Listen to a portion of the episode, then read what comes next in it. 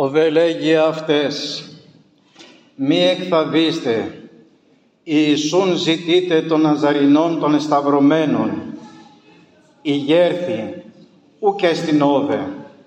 Ακούσαμε πριν από λίγο ή, θα, ή που θα έπρεπε να ήμασταν εδώ να το ακούσουμε αγαπητοί μου αδελφοί στο Ευαγγέλιο το σημερινό. Εξακολουθούμε αδελφοί μου να εορτάζουμε το, το Μέγα και κοσμοσωτήριο γεγονός της Αναστάσεως του Σωτήρος ημών Ιησού Χριστού.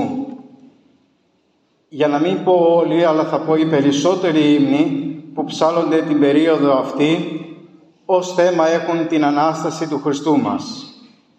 Το Χριστός Ανέστη ακούγεται όλες τις Κυριακές, αλλά και όλες τις ημέρες μέχρι της αναλήψεως της εορτής.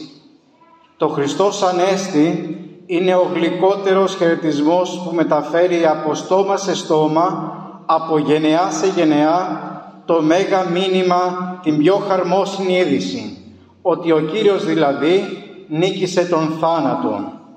Αυτή θα, ήταν, θα έπρεπε να ήταν και η καθημερινή μας ευχή. Αντί για το καλημέρα, αντί για το καλησπέρα, Χριστός Ανέστη, αληθώς Ανέστη, θα έπρεπε και οι χριστιανοί, όλοι μας, μικροί και μεγάλοι, να ανταλλάζουμε αυτή την όμορφη ευχή. Αμέτρητες ακούστηκε και ακούγεται χιλιάδες φορές, αμέτρητες. Ακούστηκε αλλά και θα ακούγεται ακόμα και θα εξακολουθεί να ακούγεται το Χριστός Ανέστη. Αλλά μας έχει αναρωτήσει, μας έχει απασχολήσει καθόλου πότε λέχθηκε για πρώτη φορά, ποια αυτιά το πρωτοάκουσαν, ποιος είναι εκείνος που άκουσε για πρώτη φορά το Χριστός Ανέστη. Θα σας πάω λίγο πίσω αγαπητοί μου αδελφοί. Όπως την γέννηση του Χριστού δεν την έμαθαν πρώτοι οι μεγάλοι και ισχυροί και πλούσιοι, αλλά οι ταπεινοί και φτωχοί βοσκοί που έβοσκαν τα πίμνιά τους στα βοσκοτόπια της Βιθλεέμ. Έτσι λοιπόν και την Ανάσταση του Χριστού, το γεγονός ότι ο, ο Ιησούς Χριστός συνέτριψε τις πύλες του Άδου, δεν το άκουσαν πρώτοι οι επιφανείς, οι αξιωματούχοι, αλλά το άκουσαν απλοί γυναίκες, απλοί άνθρωποι. Δεν το άκουσαν ούτε και αυτοί οι μαθητές του Χριστού, τον μήνυμα της Αναστάσεως αδελφοί του Κυρίου το άκουσαν πρώτες από όλους οι γυναίκες, οι μυροφόρες γυναίκες και προς τιμήν αυτών των γυναικών είναι αφιερωμένη η σημερινή Κυριακή, όπως θέλει να τη λέει η Εκκλησία μας, τρίτη Κυριακή από το Πάσχα. Αλλά γιατί το μήνυμα της Αναστάσεως το άκουσαν πρώτες από όλους οι μυροφόρες γυναίκες, γεννάται ένα ερώτημα. Γιατί η πρώτη εμφάνιση του Αναστάντους Κυρίου να γίνει σε αυτές, μήπως ο Χριστός στην περίπτωση αυτή ενήργησε μεροληπτικά; Ο Κύριος σε καμία στιγμή της ζωής του δεν συμπεριφέρθηκε μεροληπτικά αδελφοί μου. Ήταν δίκαιος και είναι δίκαιος. Και συνεπώς, εάν τώρα όχι οι άντρες, όχι οι Απόστολοι, όχι ο Πέτρος, όχι ο Ιωάννης, αλλά οι γυναίκες άκουσαν το καρμόσυνο μήνυμα, υπάρχει κάποιος λόγος. Λόγος όχι κάποιας ιδιαίτερης συμπάθειας, αλλά λόγος δικαιοσύνης. Ο Χριστός αγαπά όλα τα παιδιά Του και αμείβει τον καθένα χωρίς να μεροληπτεί σε βάρος άλλου. Άκουσαν λοιπόν πρώτες οι ημιροφόρες γυναίκες το Χριστός Ανέστη διότι τους άξιζε πράγματι να το ακούσουν και τους άξιζε διότι αυτές έδειξαν αρετές που δεν έδειξαν ούτε οι μαθητές του Κυρίου. Ποιες αρετές έδειξαν, αμέσως τώρα θα σας πω. Από την πρώτη ημέρα που γνώρισαν τον Κύριο στην Γαλιλαία έγιναν πιστές μαθήτριές Του. Τον ακολουθούσαν και δαπανούσαν από τα υπάρχοντά τους για τη συντήρηση εκείνου καθώς και του ομίλου των μαθητών του. Σας το θυμίζω στο Ευαγγέλιο του Μάρκου. Ότε είναι εν τη Γαλιλαία, οικολούθην αυτό και διοικώνουν αυτό εκ των υπαρχόντων αυτές. Και μόνο τότε, την ώρα της θυσίας του, ενώ όλοι είχαν εγκαταλείψει τον Κύριο, ενώ μεν Ιούδας τον πρόδωσε για τριάκοντα αργύρια, ενώ ο Πέτρος τον αρνήθηκε μπροστά σε μια υπηρέτρια και μάλιστα με όρκο, ενώ όλοι οι μαθητές εκτός από τον Ιωάννη πάντες αφέντες αυτών έφυγον, ενώ όλοι όσους είχε ευεργετήσει σε όλο το διάστημα της δημόσιας δράσης του πήγαν και ενώθηκαν μαζί με τους εχθρούς και φώναζαν όλοι μαζί «Άρον, Άρον, Σταύρωσον Αυτόν». Μέσα στη γενική αυτή κατάληψη οι μυροφόρες έμειναν πιστές και αφοσιωμένες στον Κύριο. Έμειναν κοντά στο διδάσκαλο, ζώντας τον δράμα από απόσταση τόση όσοι τους επέτρεπαν οι συνθήκες. Ούτε ένα λεπτό δεν αποχωρίστηκαν από Αυτόν. Σας το θυμίζω πάλι στο Ευαγγέλιο. Ήσαν δε εκεί και οι γυναίκες πολλέ, από μακρόθεν θεωρούσε, έτινες οικολούθησαν το Ιησού από της Γαλιλαίας. Διακονούσε αυτό ενές η Μαρία η Μαγδαληνή και η Μαρία του Ιακώβου και η Ιωσήφ Μήτυρ και η Μήτυρ των Ιών Ζεβεδαίου. Και Σαλόμη έκε διεικόνουν αυτό και άλλε πολλέ εσυναλλαγούσε αυτό η Ιερουσαλήμ. Βρήκαν αδελφοί μου το ψυχικό σθένος να μείνουν εκεί, να μείνουν στη Γολγοθά. Είδαν το φρικτό θέαμα. Άκουσαν αδελφοί μου όλους τους λόγους που είπε ο Χριστός επάνω στο Σταυρό. Άκουσαν ακόμα ακόμα και το τετέλεστε. Αλλά και μετά το θάνατό του δεν ανεχώρησαν. Έμειναν θρηνώντας κοντά στο Σταυρό και μόλις παρουσιάστηκε ο Ιωσήφ, ο Απορριμαθέας και ο Νικόδημος, ο νυχτερινός μαθητής του Κυρίου μας, ο κρυφός, με την άδειά του εντεφιασμού, αυτές έντρεξαν, τους βοήθησαν, τους συνόδευσαν στο μνημείο και δεν έφυγαν από εκεί παρά μόνο όταν ο ήλιος της δραματικότερης αυτής ημέρας έριξε πάνω του στη γη τις τελευταίες του ακτίνες.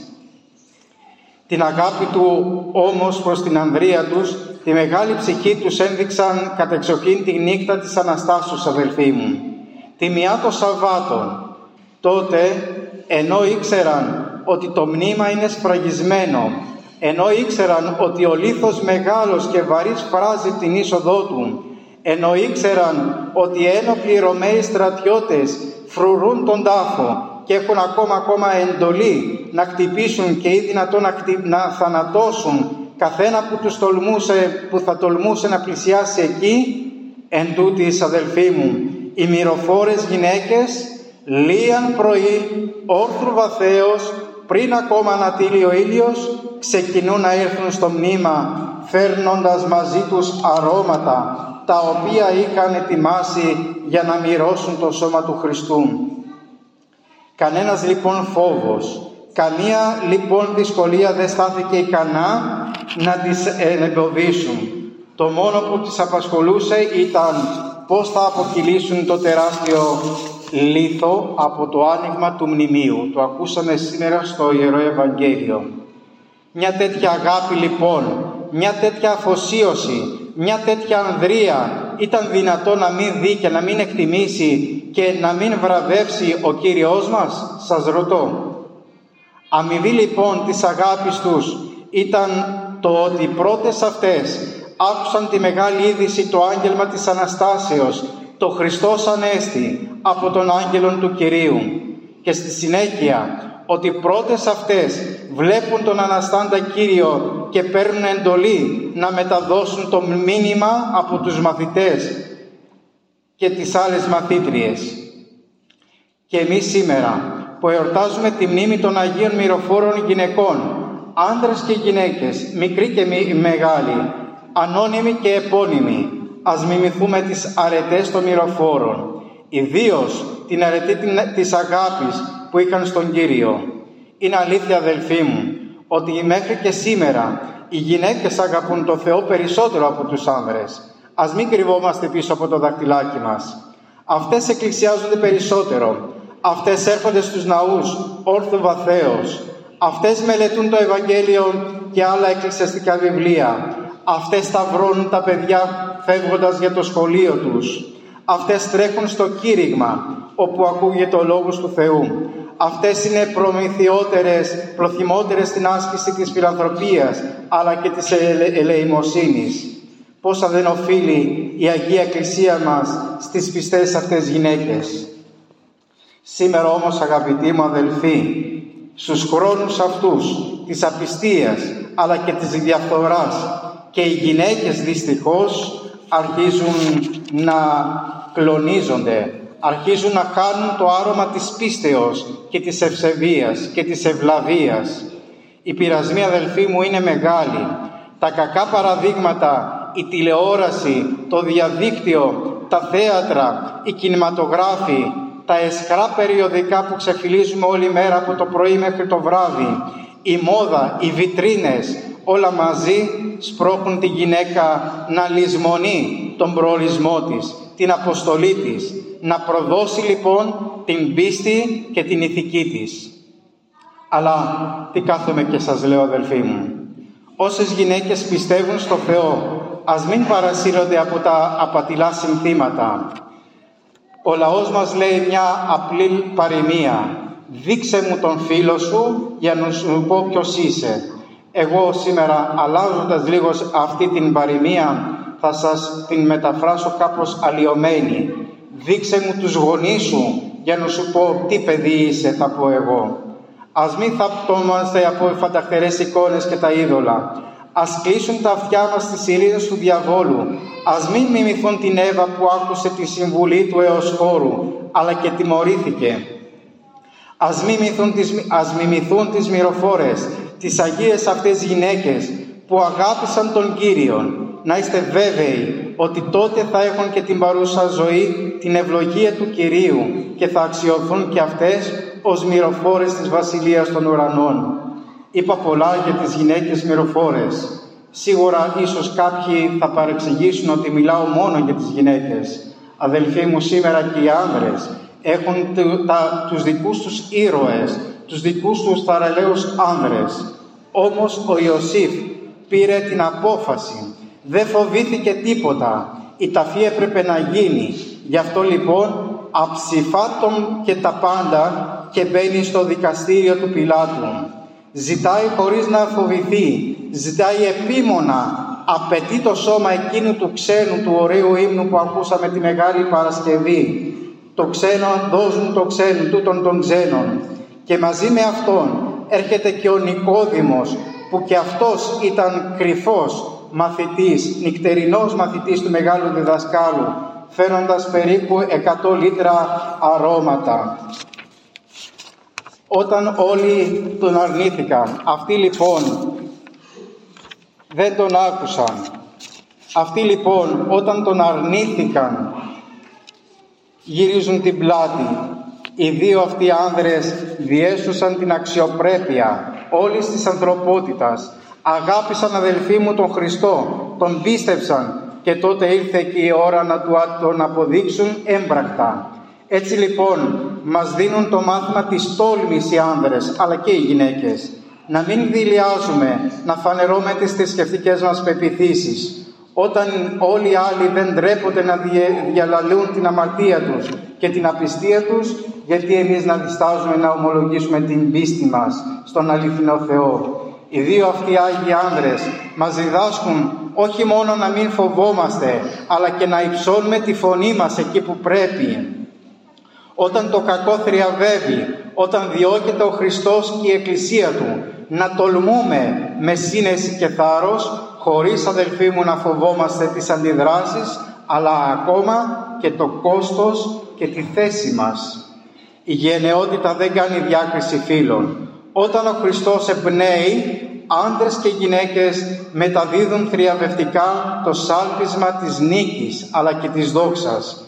Οι άνδρες ασθενήσουν τον ευσκήμονα βουλευτή Ιωσήφ και τον Νικόδημο. Οι δε γυναίκες ασθενήσουν τις υπέροχες ηρωίδες και μυροφόρες του Χριστού. Άνδρες και γυναίκες, νέοι και νέες, μικροί και μεγάλοι, ανώνυμοι και επώνυμοι, ας ε, εμπνευστούμε από το απαράδειλο παράδειγμα και την γενεοψυχία των αγγελιοφόρων τούτων ψυχών. Ατενίζοντας λοιπόν τον αναστημένο Κύριο, να προχωρήσουμε μπροστά, ατρόμητοι, γενναίοι και πανηγυρίζοντας, διακηρύττοντας παντού και πάντοτε Χριστός Ανέστη, αληθώς Ανέστη.